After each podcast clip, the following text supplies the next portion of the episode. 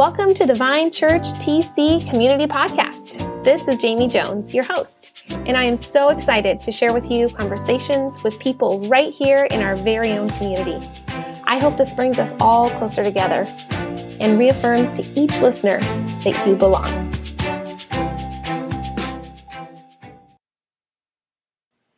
My guest today is someone that, if you have been to the Vine, most likely you have met him and at the very least, you have seen him because he's there every week.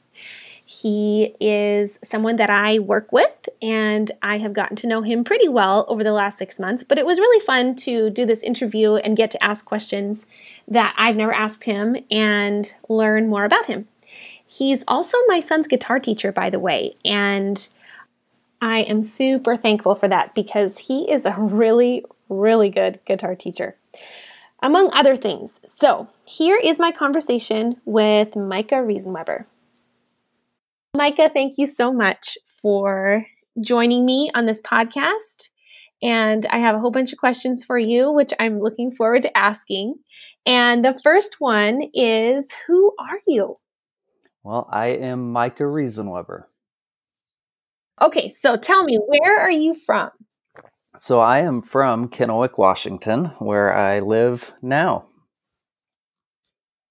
Okay, so you how long have you lived here?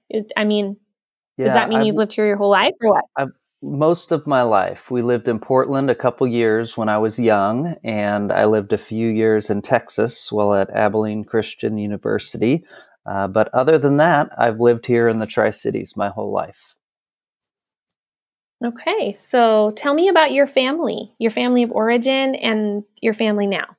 Yeah, so my parents, Steve and Wynette, and um, when I was born, I had three grandparents living here in the Tri Cities my dad's uh, mother, and then both of my mom's parents lived here in the Tri Cities. So I've grown up around quite a bit of family here in the Tri Cities. So I'm married to Sarah Riesenweber, and we have two kids, Alyssa and Rachel. Alyssa's 11, and Rachel is nine years old. Okay. And do you have any siblings? And where are you in your sibling in the sibling order? I'm just curious. Yeah, so I have two brothers, Matt and Jacob, and I'm the oldest. We're all two years apart and all born in August. And um, so I'm the oldest, and then Matt, and then Jacob. You're all born in August? Yep. That's so funny. But none of you have the same birthday. No, nope, not the same birthday. All two years apart. Yep. That's cool. So tell me, Micah, how and when did you connect with the Vine Church? Well, that's an interesting story. Um, yeah, so uh, what, five years ago or so, um, Sarah and I planted the Vine Church. And it was born of a season in which um, just experiencing some holy discontent or uh, just a feeling like God was calling us towards something new and something more. Uh, we were somewhat theologically misaligned with the church that I was a youth pastor in, and um, we were looking for what was next. And we explored a lot of different options, but um, ultimately, through a process of going and, and meeting with a church planting organization who um, uh, there was no formal ordination process in, in their processes, but um, they said, "Yeah, we think we think you guys are being called to plant a church, and we'd like to work with you in that journey." Um, that we begin to really pray and seriously consider uh, what it would look like to be church planters here in the Tri Cities. And so, in that season of prayer, I found myself just kept being called back to uh, John 15, uh, where Jesus says, I'm the vine and you're the branches. If you remain in me, you'll bear good fruit. But outside of me, you can do nothing. And I was like, man, if we're really going to try to plant a church, um, I, I, think this concept is so central uh, that we ended up naming the church the Vine out of John 15 and Jesus' words. Mm-hmm. That's cool. That's such a cool story. Um, when you when you initially thought about um, or or felt like God was saying to calling you to start this church, what was your initial response? I'm curious because when I talked to Sarah, she hers was like, "What? Who does that? No way." yeah, I think we had similar responses, and certainly we're in conversation about it because we didn't um, know the pathway towards planting churches. We weren't being birthed out of a mega church or anything of that nature. It was really a ground up kind of grassroots uh, start to the church. And so, um, outside of having met with Kairos and outside of the counsel of some friends and some supporters that enabled us uh, financially to step out of a paid position and into the unknown of church planting, it it wouldn't have happened. But God was really gracious from a lot of different directions. Um, support and counsel and guidance came, and we um, we sensed clearly God's calling and His provision in that season. Uh huh. That's so awesome. Well, I'm really glad that you said yes, and I know a lot of other people are too. Thank you. Uh, so, what are some of your interests and hobbies, Micah? Interests and hobbies. Well, um, a majority of them involve outdoors and uh, maybe even adventure. So I love four wheeling or mountain biking or motorcycles. I love to golf, which is not high on the adventure spectrum, but I love mm-hmm. the game. Um, it is an outdoor activity though, and I love being out there with Sarah and with our kids and friends. Um, and then um, I love to play guitar, and I've been playing and teaching guitar for uh, what 15 years or something so. That's very interesting. So when you go mountain biking do you um do you go downhill?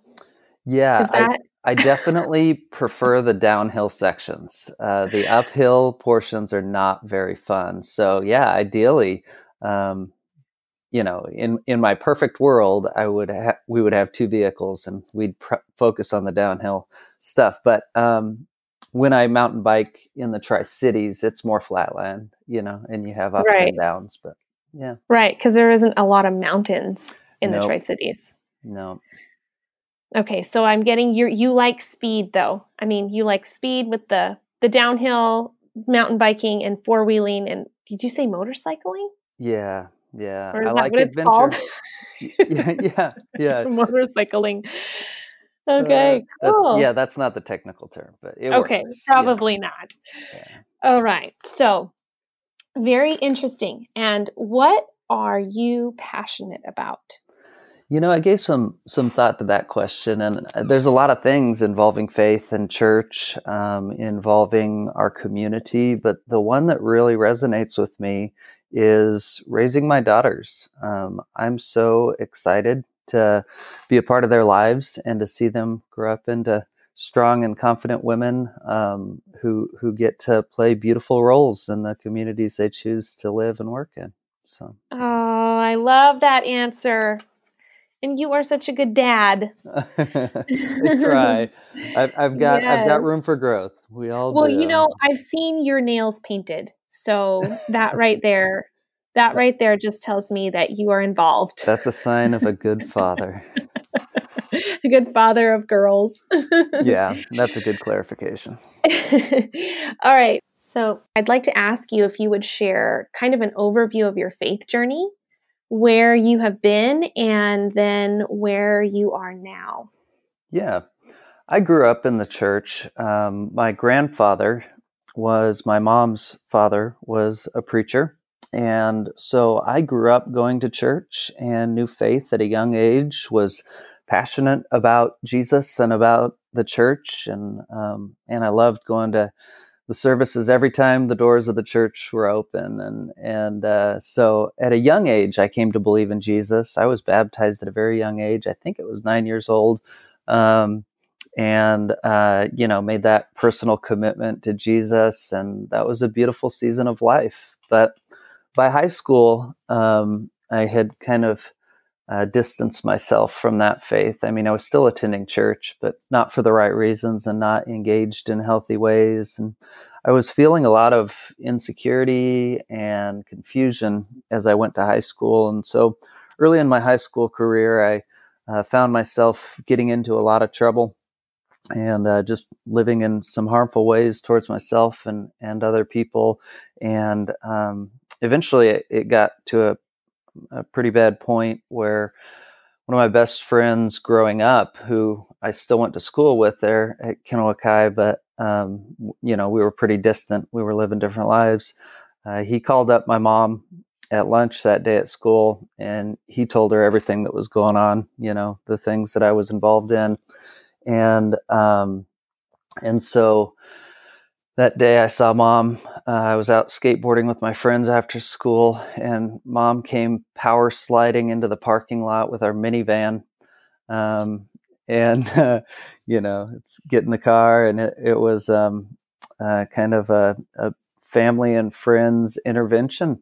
And mm. uh, by the grace of God, um, I think I was broken enough, and I saw the way I was harming myself enough that um, I found myself soft enough to hear the things that they were saying. And it was a pretty consistent message that revolved around you've really messed things up, but you know, your story's not written. Uh, there is a future in store, and we get to work together towards a better one. And um, so we did. Uh, I found myself in that season, um, you know, just crying out to God, like, "What have I done, and where do I where do I go from here?"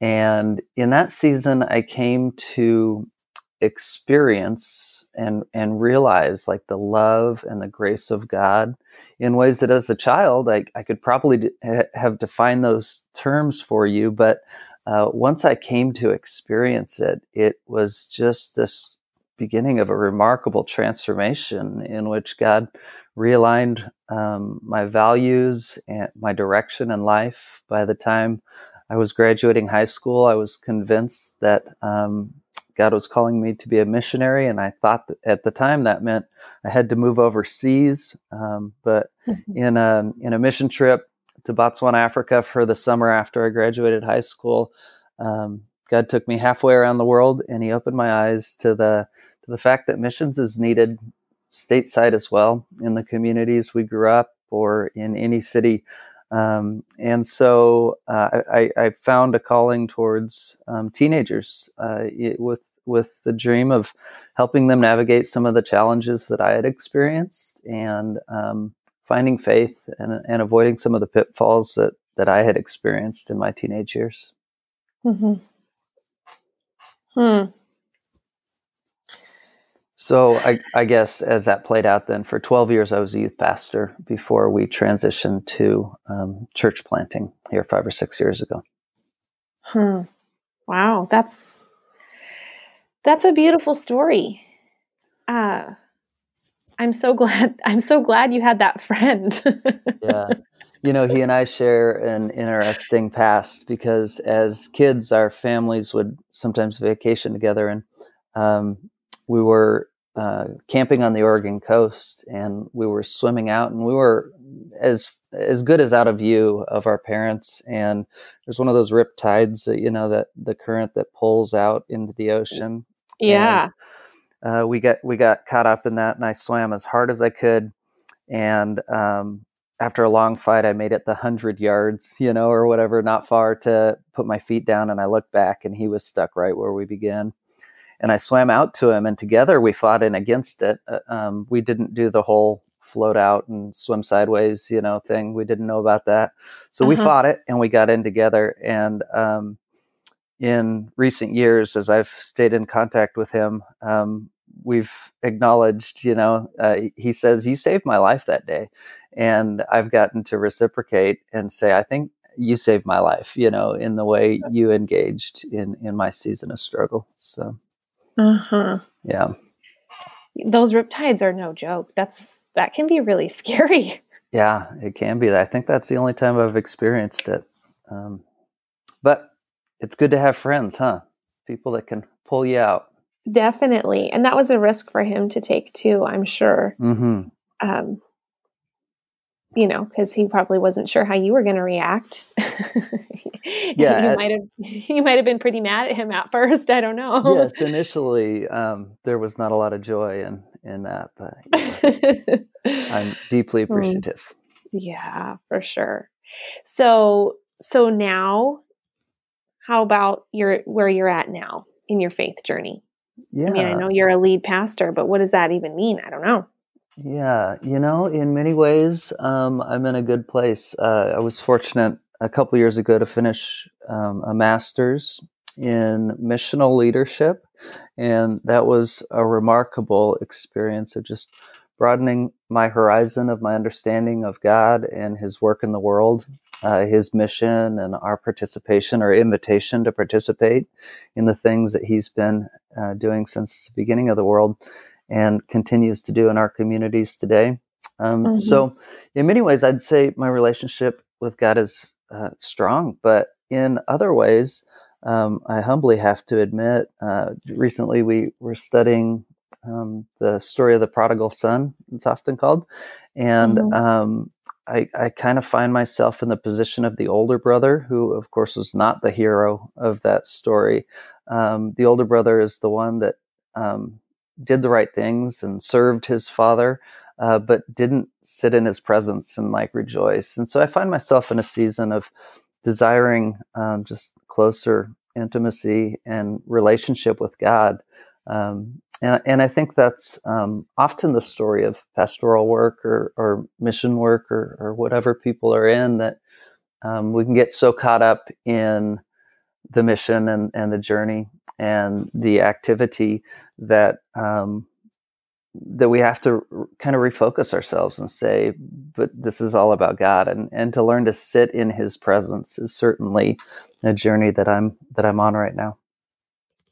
Yeah, well, I imagine I just you know being somebody whose occupation has a lot to do with it's so intertwined with your faith mm-hmm. um, that I could see how that could be something that um, could be a challenge in some ways, you know?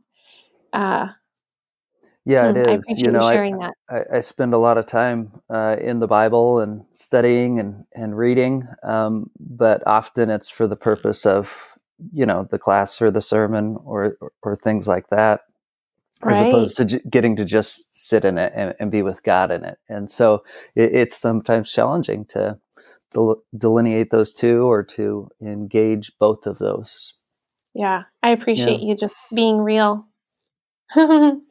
that's that's something I think we can all relate to, even if even if we're not in that type of an yeah. occupation.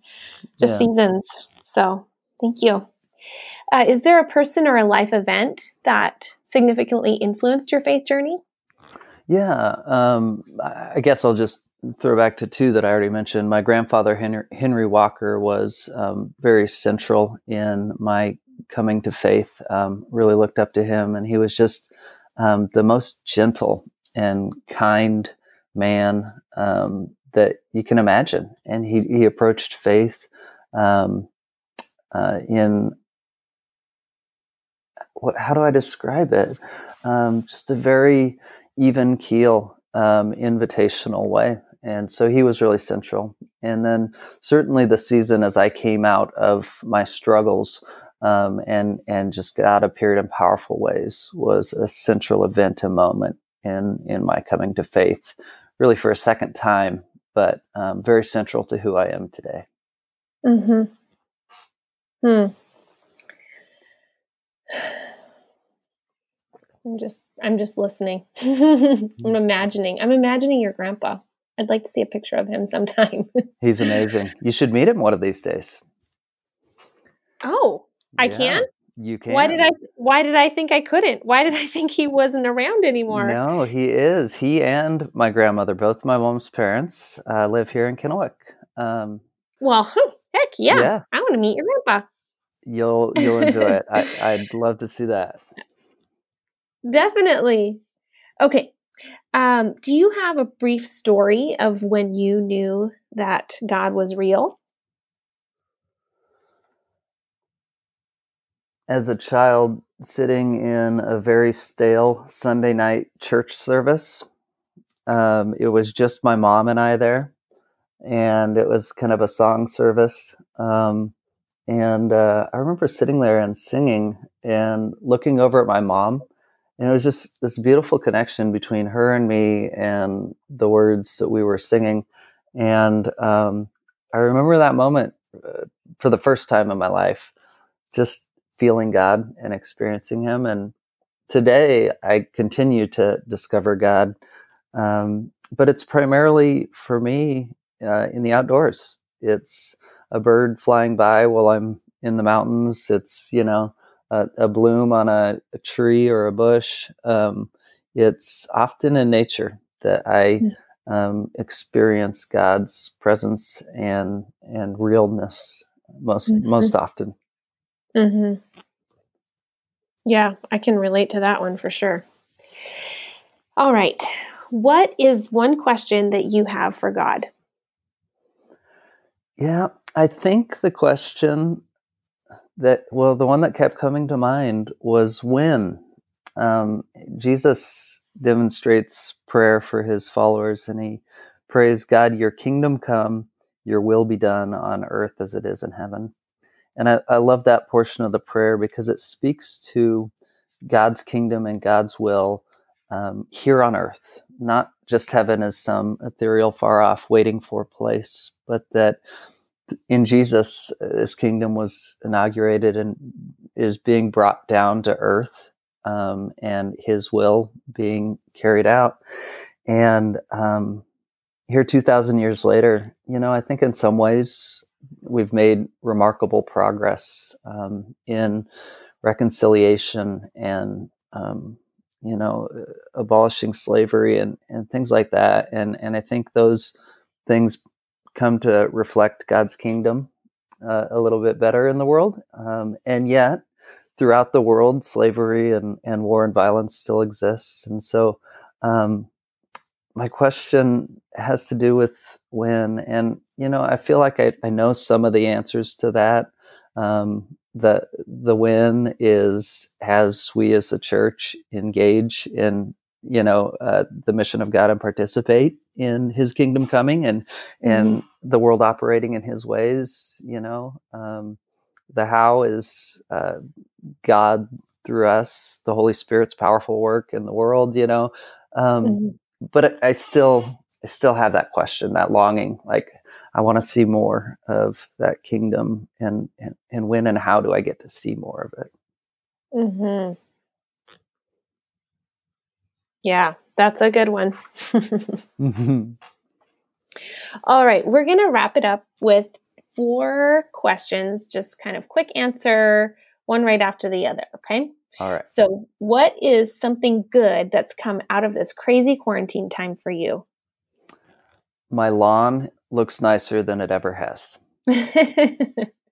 You've spent some extra time out there? I have, and I've enjoyed it. It's been fun. Oh, that's good. Okay, what is your go to order from your favorite restaurant in the Tri Cities? Uh, this is kind of shameful, but it's Buffalo Wild Wings it's boneless wings with light Asian zing. That Asian zing sauce is killer. okay, I'm going to have to try that. I love this question. I'm getting so many great ideas, things to try. I have not had that. You're hungry after every interview, yeah. Sure. Yeah. Yes. Okay. Uh, next question. What is the title of the last book you read? Okay, well, for fun, it was um, I've been reading The Expeditionary Force by Craig Alanson. It's a, kind of a sci-fi series, that kind of humorous. I don't necessarily re- recommend it because there's off color, color in there, but um, it's a it's a fun story. And then um, on the study side of things, um, we've been doing a servant leadership class with the Center for Sharing, and we just finished the book uh, "The Servant Leader" by Greenleaf. Hmm. Cool.